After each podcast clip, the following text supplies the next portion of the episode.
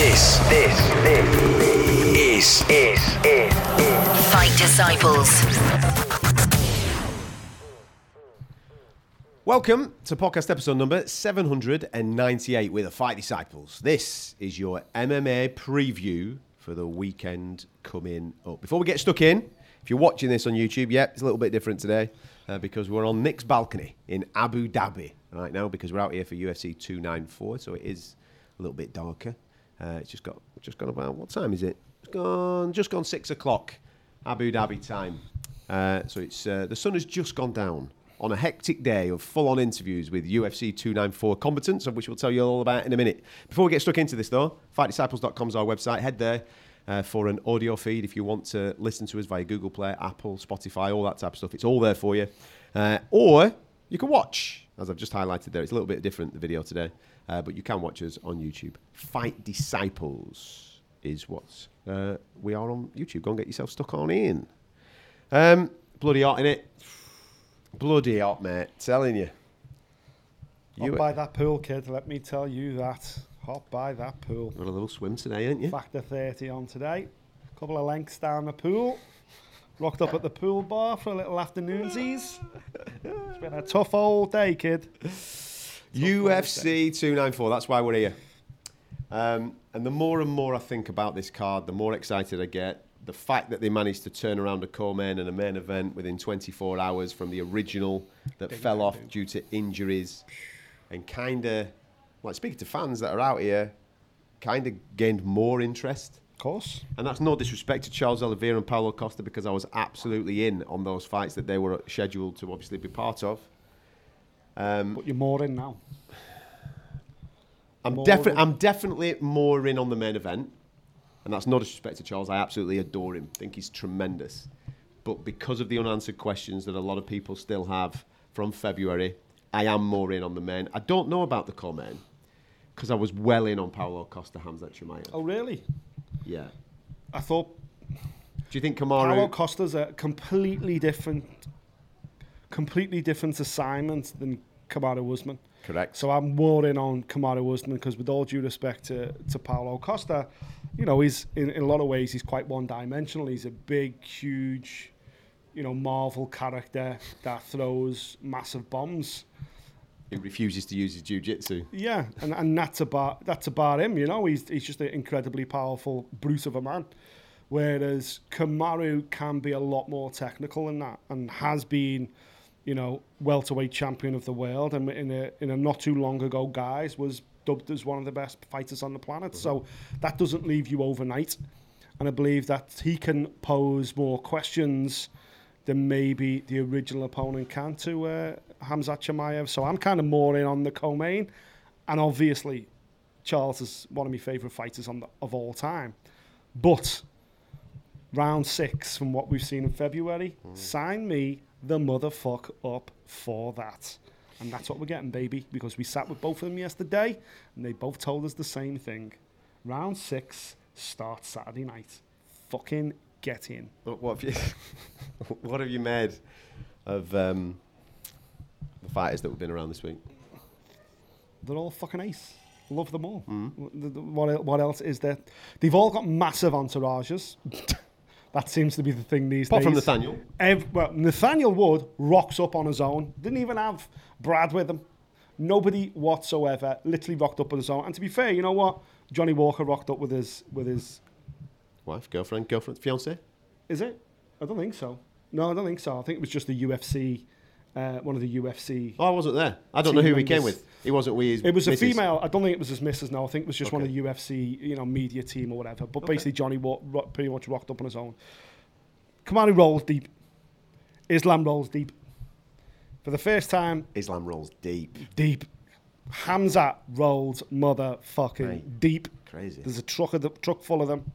Uh, I wouldn't say, I wouldn't say the little wombat, Mr. Volkanovski Stop deep. calling him that. the wombat. He looks like a wombat. You nearly did that to his know, face yesterday. I know, yeah, know, yeah. He is the soundest fucking Mate, dude he's a diamond. the He- whole he, doesn't roll deep. There's two or three Aussies with him Yeah. who are all sound as fuck. And, and we had a good chat with them yesterday, man. One of them, the guy with the beard, Yeah. he sound as anything. I remember speaking to him previously. He's got the broadest Australian accent I've ever heard. Now, I lived in Australia for a very small spell of my life, and I've never met anyone as broad speaking. You don't get more. Australian than him, No. do you? And you're like, sorry. And you think it takes a while to go, oh, he's actually speaking English. He's just such an Australian that you've really got to decipher what he's saying. But yeah, listen, all mega teams. And, and one thing a good fighter will do is spend 10, 15 minutes sitting in front of you. And by the end of it, you go, well, that guy's winning. Yeah. And I did that, especially with the four. Well, we didn't see Hamza. Three of the four guys in the top two fights, every single one came in, sat down, said things that impressed me, behaved in ways that impressed me. That when they left, I went, well, he's winning. And I did that with three of the four. And two of them fighting each other. Exactly. exactly, mate. I seen him slam. I seen the way he was talking. I was thinking, poof, fuck me, he's going to do it. And then Volk rolls in. And by the time Volk left, I was like, poof, he's going to do it. One thing that I'm convinced about with the main event is that I think you're going to get a continuation of round number five. So if you if you remember the first fight, it Do was round six? a continuation of what we saw in round five. That's what I mean. The, the momentum of the fight will continue into round one from round five. It won't be a reset. Yeah. What's happening next? It'll be, remember round five in Perth? This will be round six. That- the momentum will go. The the fight will go at the same pace, the same attitude. Because it was quite slow. The first, I wouldn't say slow. First two rounds in Perth, I thought Volk gave Islam the first round. Not gave it, but you know, allowed Islam to do Islam things. And then Volk warmed into the fight, and then Volk finished fast. Yeah. And I think this will be a flip of that. But is Islam the type of fighter to give up the first round through sheer pace, aggression? I don't know whether he is because his game plan is win the first round, win the rounds, win the fight. You know what I mean? That's what makes it so entertaining this Uh, time. yeah, and I think that is going to come down both of the guys' attitude, but mo- mainly Volk. Like speaking to him yesterday, obviously he's looked back at the first fight, and there's certain little bits where he's gone, "Oh, I should have gone there, I should have got, I should have done this in this particular moment, and that might have swayed this particular round, and I, and I got the situation done. Yeah. he the way he was talking yesterday he's not interested in 25 minutes. No. and there's several reasons as to why he's talking like that. Obviously we're talking an 11 day notice fight so therefore the conditioning isn't to the standard that it was at previously. Don't get me wrong he's in, still in great shape. Mm-hmm. He'll be able to do 25 minutes at a decent pace but Not Volk pace. not Volk, exactly that not Volk pace. So that's one of the elements of it and the second element is obviously the way that the first fight went he was on the wrong end of the decision. And he, he's going to come out fast. He's go, he's I think he's going to aim to try and do I mean we saw it with, in the Yair fight didn't we? He came out and he did not let Yair do anything. Absolutely zero. He just went out and went this is me this is what I do. I don't give a shit what you do. Here we go. And he ended up getting him uh, finished in the third round, didn't he? And obviously that is a good little benchmark to look at because it's happened since the, the fight in February. It's really interesting speaking to Islam because when you talk to him about game plan, he goes, nothing changes too much because Yeah. I won and it's a unanimous decision. And I think the majority of people would conclude that he it was 3-2 in his favour. Some might go 3-2 the other way, but the majority would go 3-2 in his favour. I, I think uh, not necessarily the majority. I think I think the people are genuinely still split.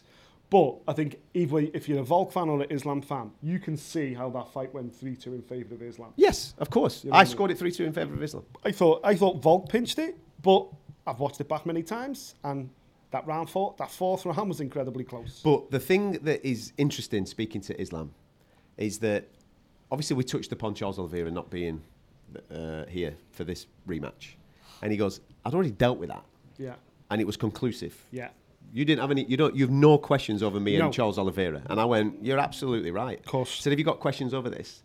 And I said, "Yeah." Even though I think you won, yeah. And he went, "Exactly." So his attitude, you could just tell with the way that someone's speaking about something. I think he's going to want to try and make a statement. He's going to want to go out there. And obviously, if you've got two guys trying to do the same thing rather than be cagey and have a look, because there was respect the first time around, we don't know. Yeah. We don't know what 145 Volkanovski is going to do at 155. Of course. Now we know. We know now, don't we? Mm-hmm. And I think that attitude, it's going to start fast. I don't think it'll be cagey. I don't think it'll be downloading the data. They've got all the data they need. Yeah. These two guys' game plans aren't going to change too much. It's going to be, right, I need to go quicker. I need to get after you. and that is then going to demand a response from Islam Makhachev. I think he can respond. We've seen him do it against Charles Oliveira. Yeah. I don't think this goes 25 minutes. I, I don't think it goes all the way. I think there will be a finish in this fight. I think I'd, I'd, I'd be surprised if it gets out to round two. And I'd almost lock money in that it certainly doesn't get out to round three. I think it's a 15 minute fight. I think in Perth in February we saw a marathon. I think both these guys are prepping for a sprint because just kick the camera. there. Yes. Can you stop doing that, please? Sorry. The because Islam wants to remove all doubt, as you've just said. He's like, okay, yeah, you think I might have lost this fight? Well, I'm, I'll tell you what, there won't be no think I lost it this time around. And Volk, taking the fight with 11 days' notice, isn't in the position he was in in February to be able to go 12, 25 minutes at the pace that he likes to go. So I think Volk has flown to Abu Dhabi for a 50 minute fight. And he's going to throw everything the kitchen sink, the fucking Australian barbecue, his ute, everything. You name it. He's going to throw everything at Islam in the first 10 and 15 minutes. And he, he's got to get it done in 15 minutes. So he will take opportunity, he will take chances, Yes. he will set traps, he will push the pace, he will push to make something happen in that time. Now, don't get me wrong. What that might lead to is him missing, making a mistake, giving up his back, you know, being tripped, falling into one of Islam's traps, and getting choked unconscious because obviously it's it's Volk and he, he ain't gonna tap. But equally as such, by pushing the pace, by putting himself in harm's da- in danger, you've got to you've got to do to Islam what people aren't doing, and that is not try and pinch the fight, which I No. think Volk tried to do in February. He tried to do enough on the scorecards. It was very close. It was three two, whichever way you want to score it. I think this time he's like, right, I'm gonna I'm gonna put a pace on Islam. I'm gonna get in front. I'm gonna take chances that will either lead to my demise or will make Islam go backwards and retreat and put the pressure on Islam that he's not used to. Because people give Islam respect. You know why? Because he's fucking superb Yeah. and he commands respect. Mm-hmm. But if you don't respect him, maybe you put him into a position or a situation that he's not willing to handle, that pace that he can't live with, and that's how you get a finish over him. So I believe it's going to be 10, 15 minutes of absolute fucking carnage. Yeah. Can't wait for it. I think that attitude will give Volk uh, success, but I think it will ultimately lead, uh, lead, to Potentially. the, lead to the demise. Well, that's what I mean. It's uh, either I'm going or you're going. And And, I'm that's what we prepared to do that. Yeah. I'm prepared to just go, you know what? I threw everything at him. I took it at 11 days' notice. Dude choked me unconscious. It is what it is, kids. Back to the featherweight division I go. This story isn't over. Maybe one day I'll be back. Or He has a glorious victory. he has the glorious victory that he didn't get in February, removes all doubt, and by Jove, we are dancing in the streets because the conversation about who's the best pound for pound fighter on the planet, there ain't no more conversation. isn't. I'm sorry, JBJ, but there ain't a conversation. Right now, I believe Volkanovski is still the number one pound for pound fighter on the planet. But the pound for pound fighter on the planet can't lose twice to the same guy. No, but and then and this is the other thing as well. From an Islam Makhachev point of view, if you beat the number one pound for pound twice, Yeah. whether the first one's nip and tuck or whatever, or not, correct. you're the guy. You, you, you can't then argue and go, yeah, but you know, how many people have Islam beat? He beat the dude twice, man. Yeah, you know what I mean? Exactly. Come on. Exactly. If he wins at the weekend, he's the pound for pound number one. The, the, the pound for pound and goat debate are two different debates. Yes. Completely different things. I have no idea how John Jones, off beating Ciryl Gane, has managed to get himself back to this number one situation No with the pound for pound. Because, He ain't. ac- no, activity, level of opponent, it's an ever moving thing, the pound for pound debate. And it's mythical anyway, but it's an ever moving conversation. Yeah. Volkanovski, he came up with a really interesting stat in that interview yesterday, didn't he? yeah. Check this out. So Volkanovski, since this time last year, has weighed in for every single featherweight and lightweight title fight in the UFC. So this time last year, when it was Oliveira versus Islam. uh, Islam, He weighed in. Volk was the backup fighter. He weighed in. He then obviously fought uh, Islam for the title. Well, when was Zombie? Didn't he fight Zombie first? Didn't he have a featherweight fight with He Zombie? might have done actually He in had the fight between with Zombie. He had the fight with Islam. Islam. Then he's had a He had fight the with, fight with yeah, yeah. Yeah, yeah. So and now he's doing this. That's the three fights in the featherweight division and two fights in the lightweight division. Three fights in the lightweight division. Yeah. He weighed in, he fought in one, and now he's in it. He's basically done the one thing that everyone has said. Well, you can't, you can't. If you become a simultaneous champ, you can't keep two belts. You just got to give one of them up. because this is not the women's division. Zombie was before. Zombie was It's like before an weighing 18 in month here. period. I think he meant the 18, like an 18 month period. Yeah. He's basically featured in every championship fight in two weight divisions, and that was his argument yesterday. man. I've done it. You've said I couldn't ju- simultaneously juggle two weights. I'm fucking doing it now. Yeah. I've been in every, I've been involved and I've made weight for every single championship fight across two weight divisions for the last 18 months. So there's no reason why I can't do it. It was a, it was a mega point that he made, to be fair, and he's right. He's bob on.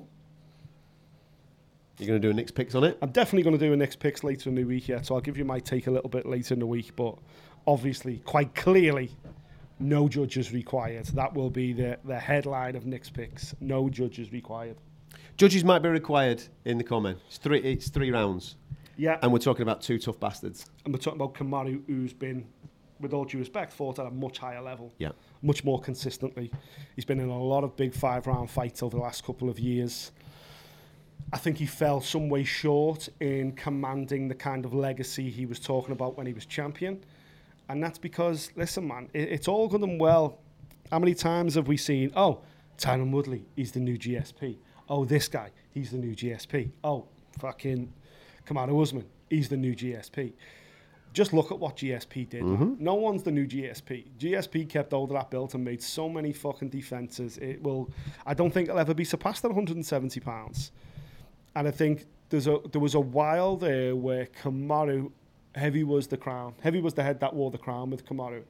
And he just he looks like a different guy. And, you know, he was so breezy yesterday when he rocked It's cool, man.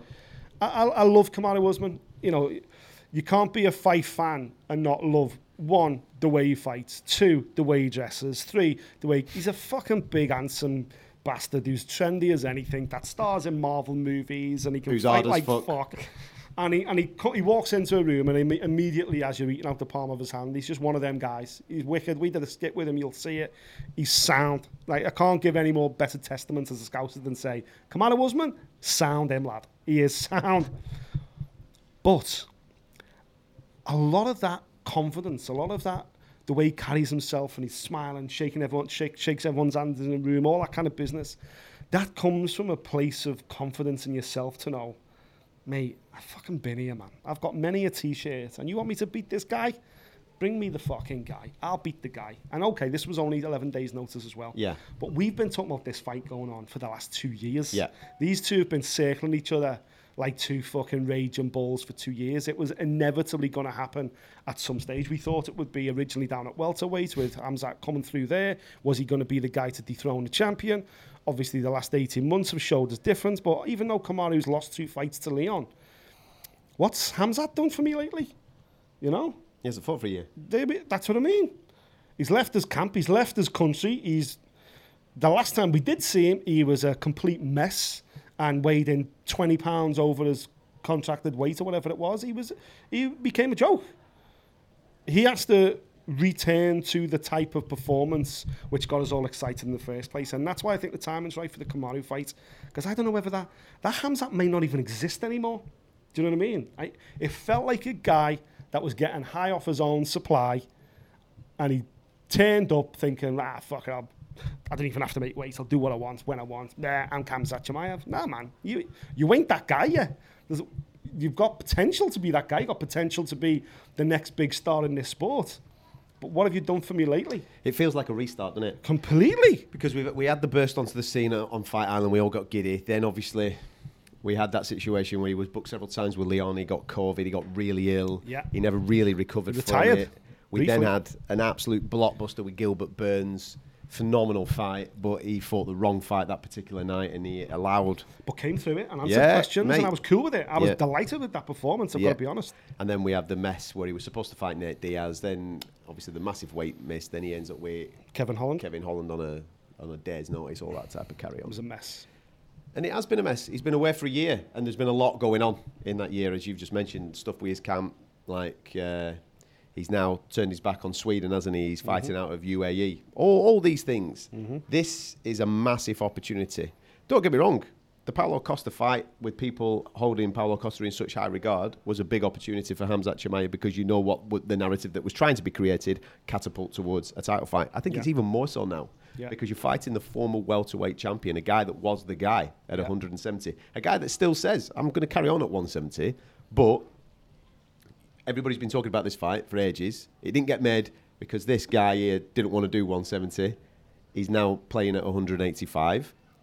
Um, and I think there's, there's so many ups for both of these guys. If you look at it from um, Kamaru's point of view, he's already beat Sean Strickland. Yeah. You come in last minute, you beat Hamzat Chimaev, Bingo. You get a title fight, mate. And that is that really annoys me because I feel for Dricus du Plessis. He's done the work and he absolutely earned the right to fight for the title, but that's not how this game works, sadly. Nope. If Kamaru does Kamaru things at the weekend, Do you know what? You say sadly. I'm kind of into it, though. I'm kind of into it. yeah, but Dricus did it. Yeah. Dricus has done the thing that we demanded, isn't he? He's gone, he's beaten Rob Whittaker. the guy, and he's done it in great fashion. Yeah. He's been mouthy on microphones. He created the moment. Yeah. And okay, he might have dropped a bollock by not taking the fight in, in, In Sydney. Sydney. Well, he did because But- look, at, look at Izzy's performance. But he's well within his rights to say, I am not 100%. I've worked all my life for this moment. I'm not there. I'm not feeling it. Can I have an extra couple of months? He's Sound. well within his right to do that. Absolutely. And he shouldn't be just then bypassed just because of that attitude. And I don't think he will be bypassed. I think he'll get the opportunity in a big fight. It may not be a title fight though. And I'm, I'm listen. This is a, a sport that is based around unearth and diamonds that sell pay-per-views, superstars. That's what the UFC is all about. At the end of the day, it's putting bums on seats and eyeballs on televisions. And Dricus isn't yet a crossover star. And Kamaru and Hamza have already crossed over in certain areas. So either those guys fighting for the title, and let's be honest, marching away with the title, with all due respect to Sean Strickland, I think both those people start as favourites, sells better than a Dricus fight. Now, that's not what the sport should be about. We want this sport to be, you know, the best of the best all the time, number one versus number two. I get it. But sometimes when opportunities like this come around, when fights like this get made, that's the ins- right. Kamaru, do us a favour. Hamza, eleven days notice. Hell, we'll give you a decent payday. Still, you know, I'm rolling off the couch straight into the guy who's is a killer that's undefeated, the Bond villain guy, the guy that you were lined up to fight me at welterweight. You want me? All right, sweetener. You beat him, you can have a title fight. Sound. That's the, that's how you do it. That's how that's how you're able as UFC to turn fights around with 10 days, 11 days notice that are even bigger than the fight that was made previously. That's how UFC has beaten boxing every time because it can. It hasn't got to go, well, let me speak to the governing bodies. What will they say? Will they allow a title fight? We've got rid of all the bullshit that ruins boxing. Dana White in his office, he is the kingmaker, and he can go, if you take it, you can have Strickland if you win. Sound? Sound. Get lock it in. Perfect. Brilliant. Right. Fucking turn that, that camera on. We're going live. We've got ourselves Kamaru Wilson versus Hamza. That's why we love this sport. That's why it moves so well. And the- and the so I feel for Dricus, Yeah. but I understand why the decision has been made. And I think even Dricus needs to go, "No, okay, fair play. Yeah. Fair play. Did Dricus get the call? Did they call Dricus first? You want Hamza on Fight Island? Don't know. I don't know. I don't know. Maybe they did. Maybe they didn't. The point is, even Dricus needs to go. Yeah, fair play. Okay, sound. Now it's up to Dricus now. Does he sit on the couch and wait for this to play out and then see where he lies? He should be here. Or does Dricus go, get me on a fucking flight. I'll get in that cage. Never mind them two stepping in front of me. Because for all he knows, we could have another Ankalaev versus Jan Blachowicz situation. Hmm. It might be a draw. And it might be a contentious draw. And then Dricus has got the world media here, all the MMA media, and goes, listen, they need to do it again. Who gives a damn? Strickland, I'm coming, baby. That's it. Bingo. It also works that way for uh, Hamzat too. Of course. If you beat the former champion at welterweight, you're in You get a title shot. Plus he's Hamza. And everyone's already bought on, on, on this crazy Bond villain. This guy that's got lethal hands, incredible ground game. When he wants to be a Dagestani wrestler, he can be a Dagestani wrestler. When he wants to be a world-class boxer, he can be a world-class boxer. When he wants to kickbox your face in and smash it up against the fence, he can do that as well. That's why we love him. Gutted yesterday that we didn't get to spend any time with him. He, we didn't get a, a chance to do an interview with him, which I think was across the board. Hopefully, we'll catch up with him later. Hamzat was just being Hamzat, man. Yeah, of course. That's what he does. Of course. It's a shame our boys over at Block Asset weren't rolling with him because uh, we'd, have- we'd have definitely got some time with them then. But still, I'm sure we'll catch up with him at some stage this week. But uh, I couldn't, I didn't get close to him yesterday because his entourage is that fucking big. I think no, huge, mate. I think we get a bonus on this fight, whether it be fight of the night or um, Mm-hmm. or a performance. Yeah. I've I've just got a feeling that we're going to get something similar to what we saw with uh, Hamzat Burns. Yeah. A ding dong. Proper have it. Ding dong. Yeah, because they, we know how. Kamaru's Ham- tough, man. Yeah, he is, but we also know how Hamzat's head works. You want to, you can't outmatch on me, No. but Kamaru is hard as fucking nails. Well, that's the other thing. That's the other thing to think about as well is with the previous corner, you know, they got him through the Gilbert Burns fight. Andreas yeah, Michael was yeah, able to yeah. go, "Hey, dickhead, what are you doing? Take him down, please. You're making this. Yeah. You're, you're making this a 50-50. You're making this a fight of the night. You're making this a lot harder than it needs to be. Do you? What are you doing? You don't, have to, you don't have to prove to this world that you can take a shot, that you can come through adversity. You save them moments for when they really matter. You don't do it in fucking three rounders. With all due respect to Gilbert Burns, love Gilbert Burns, sensational fight, and Gilbert brought that out of him.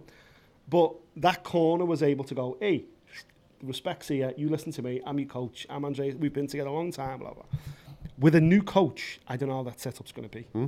Sometimes the tail wags the dog when you set a new team up. Correct. When you're moving to the Middle East, when you're putting a team around you, is the team around you there because you're Hamzat Chimaev Yep. and you come first and you're, with all due respect to the main man, the Conor McGregor situation, uh, I think I'll do five miles on the bike.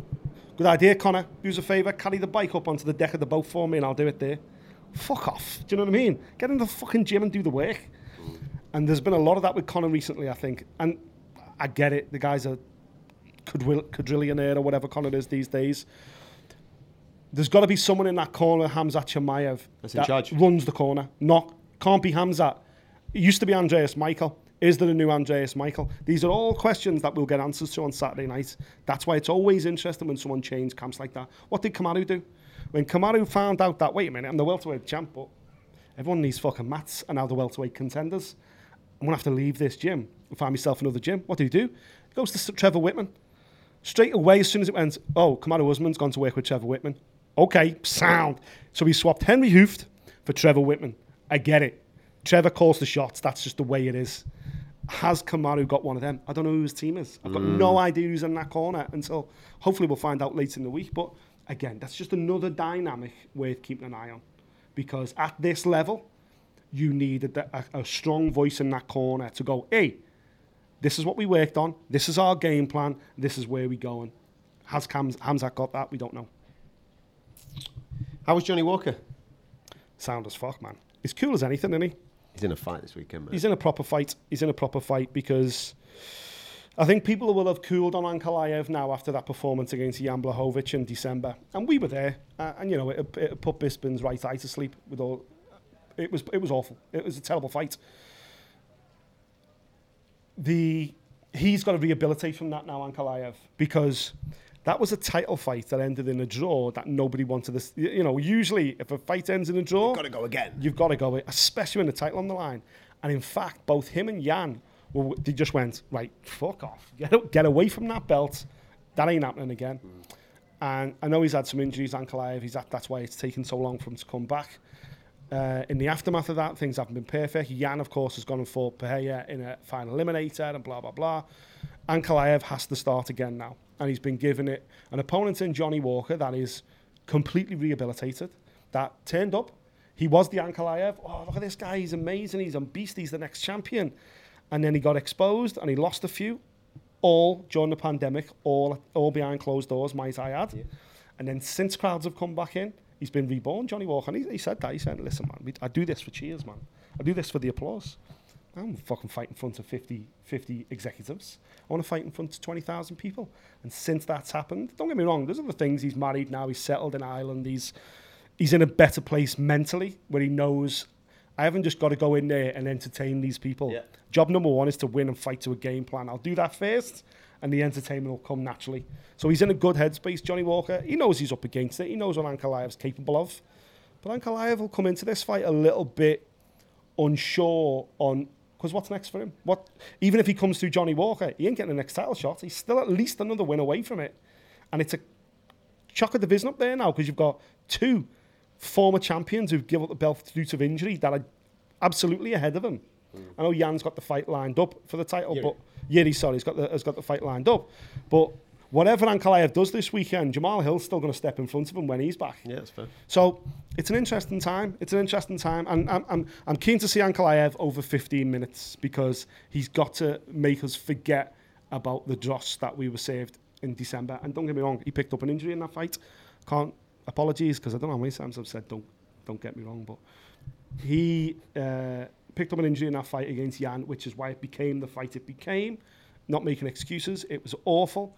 But yeah, I, I like the fight for both of them. The winner comes out to a flying, especially if it's Johnny Walker. You get Ankalaev's name on your slate, me, you're right in the mix because he's popular.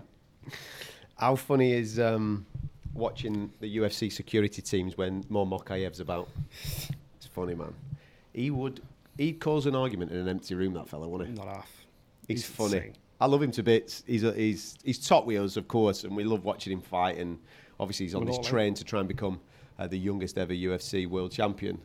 But it's just funny. He has the most amount of. Think of all the people that are on this card, right? Mm. All the absolute lunatics.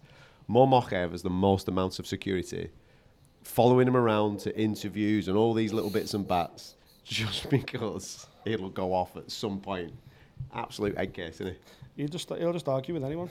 He'll pick fights with everybody. Not even in his weight class. No, regardless of. Doesn't matter who it is, just wants to have an argument. He just he, he just loves a fight, and I think he's in. Listen, he's in a proper fight as well. He's been. I'm bet- glad that he's got it, man. He's been shouting for ranked opponents, and fair play to Tim Elliott for sticking his hand up and getting Yeah. in there. But then, fair, you know, Tim Elliott's just put one Dagestani flyweight prospect to bed. You know, that kid out of Khabib's, Habib's camp, who he was matched with, and that was supposed to be his ticket to the top 10, and Tim Elliott did a number on him. So he'll be thinking, save him up, man. Keep saving me these young prospects, and I'll keep putting them away. Happy days. Um, but I think Mo Mokaev's more than just a prospect. You know, you, you don't become a multiple-time world amateur champion and fight to the level that he does and make the sacrifices that he does. Interesting with Mo, because I was kind of like, you know, what comes next? You know, obviously we know what comes next after this fight. It's a mad push before trying to get a title fight before March 28th. March 28th is D-Day. If he doesn't win the title by March 28th, he can't beat Jon Jones's records of being the youngest ever UFC champion, and that's something he's got to drive and sell, and ram that, excuse me, ram down Dana White and and and all the matchmakers' throats to be at least give me the chance, at least give me the headline. There's a long way to go to get there. Tim Elliott, first and foremost, this weekend. Pantoja's got a title defence later in the year. If he doesn't, he's got to really hope that Pantoja wins that as well, because then Pantoja's beaten a fair few of the top 10, and uh, some of the others of the top 10 will be tied up. Mo, in a, in, a, in a perfect world, Mo needs to win impressively on Saturday night to get into the top 10, to ask for somebody in the top five around December time. And then, if you can beat someone in the top five in December, then beg the UFC and say, listen, man, you've got UFC London, UFC Saudi Arabia, and UFC 300, which are all estimate going to take place around mid to late March. Please give me the headline. Give me the opportunity to go, can this kid beat Jon Jones? He's been on this journey with the UFC. Okay, but he's leapfrogging a couple of guys, but so what? None of those guys can generate the headline he can generate. generate. Can he become the youngest UFC champion in history? Beating Jon Jones by a matter of days. You know what? We're going to give him the opportunity. Why the fuck not? I hope he gets it. But he's got at least two fights to win before we get there. And let's be honest about Mo. He hasn't. He's, he's looked beatable Yeah. in his recent fights. He's Yeah. come through some sticky situations, some really uncomfortable moments, but he comes through in the end, man. And that's all that matters. He gets his arm raised in the end, and he's putting people away now. And that's what the UFC want. They want to see finishes, and he's finishing people. Yeah, it's good on that.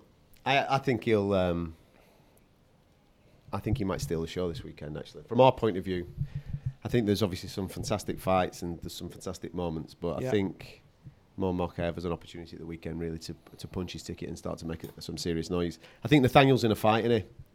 It's a tough one. This. Really tough. Really tough. The the thing with Nathaniel is he's been reborn up at well eh, up a fe- featherweight. He's in a magnificent headspace.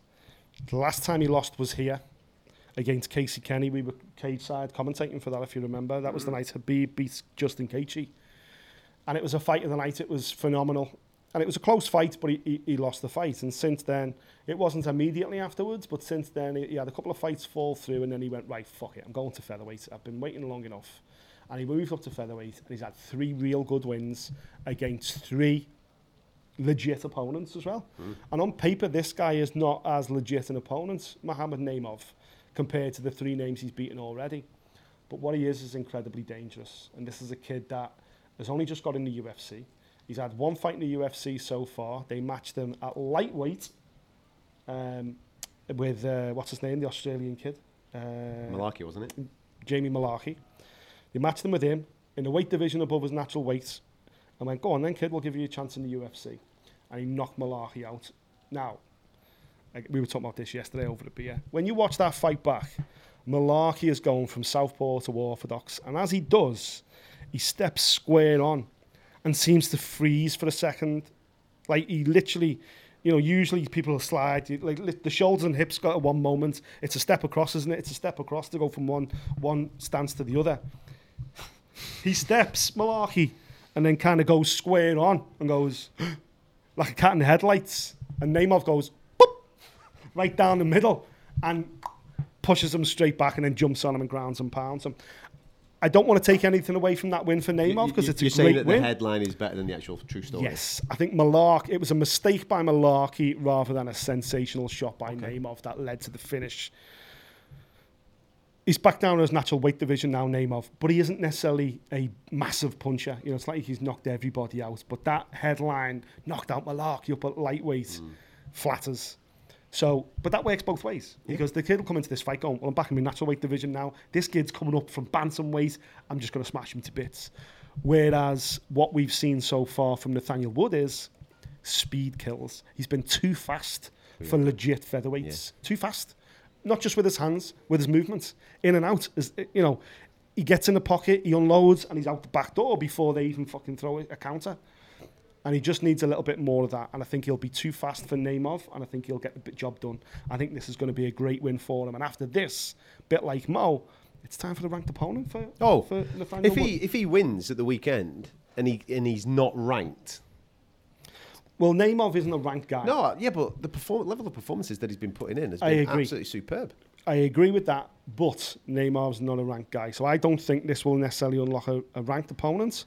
But or it a ranking will, for him. but a ranking, but it will. Sorry, it won't unlock a ranking, but it will unlock a ranked opponent next. Okay. Because listen, Nathaniel and his team are obviously going to say to the UFC matchmakers, "We just did the Yeah. guy you wanted us to do. We didn't say no to this guy who's had one fight and beat a lightweight and blah blah blah. We went, go on then, Sam. We'll do him under the pretense that next year in London or whatever it may be, we want a rank guy, and Nathaniel would deserve a rank guy. I really think Nathaniel's going to put in a massive performance this weekend. I really do. I was just checking, see where they put him on the card. I'm gutted for It's fans at home watching this. It's, he's on the early prelims, obviously. Fight pass.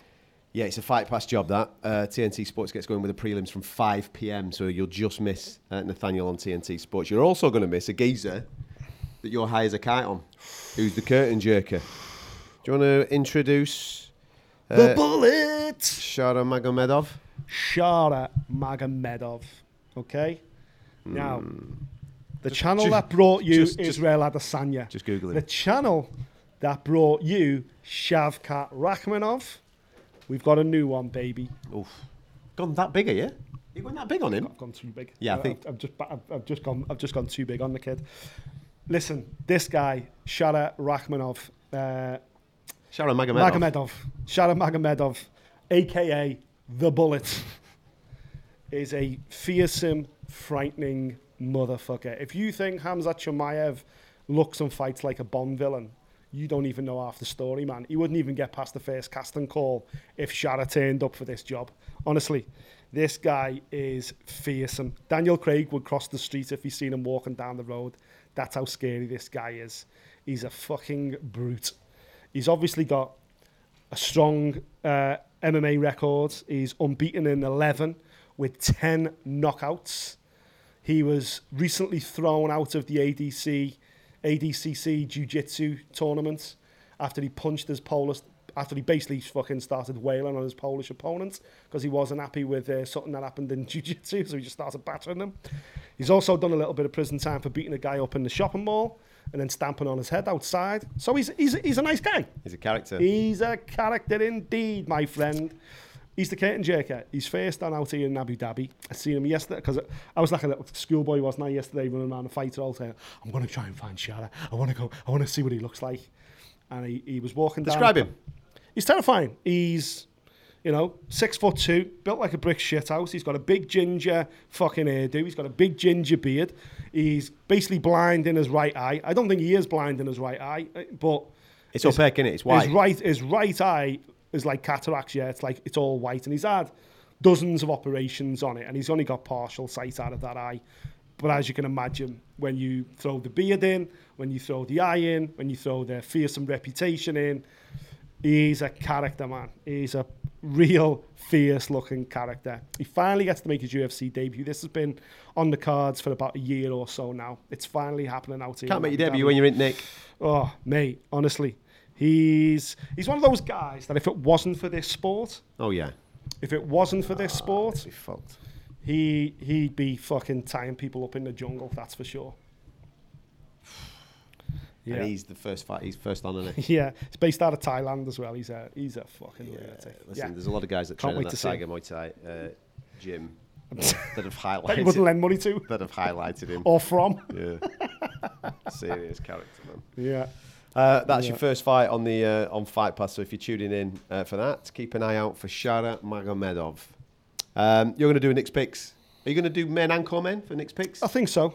I think so. It'd be rude not to, wouldn't it? Yeah, So I'll do, I'll do a Nick's pick special where I do the co-main and the main event. I'm super excited for them both. I don't think I don't think judges are required for either. Possibly. Listen, just just process this and, and bathe in this, right? The UFC, tur they lost their men and co-men Yeah. ten days ago. They Well, lost them ten days ago. It was like four days ago or something like that. Five days ago. from where we're recording now, right? Yeah. so all right. Ten so- days from the main event. Yeah. So this so this time last week they lost their men and co-men event. Within 24 hours, they'd made two better fights that the majority of fight fans would would concede. Not e- not even from people already booked on the undercard either. No. You know, the easier thing to do would go. Well, They had a backup fighter. Gamrot's going to weigh in. Saw Matteo, Matteo's Gamrot yesterday. Saw him yesterday. I didn't know what to say to him. I said, "You're right? How are you?"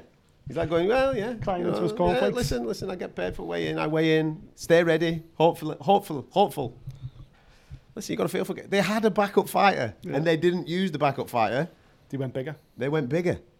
That's the game that we are playing. That's what's happening this weekend. The narratives around UFC 294 are truly out of this world. They are. They're out of a movie. And we're lucky enough to be here, obviously, witness this and try and get you as close as we possibly can to it. Uh, so keep an eye on our social media um, because we've got press conference there tomorrow.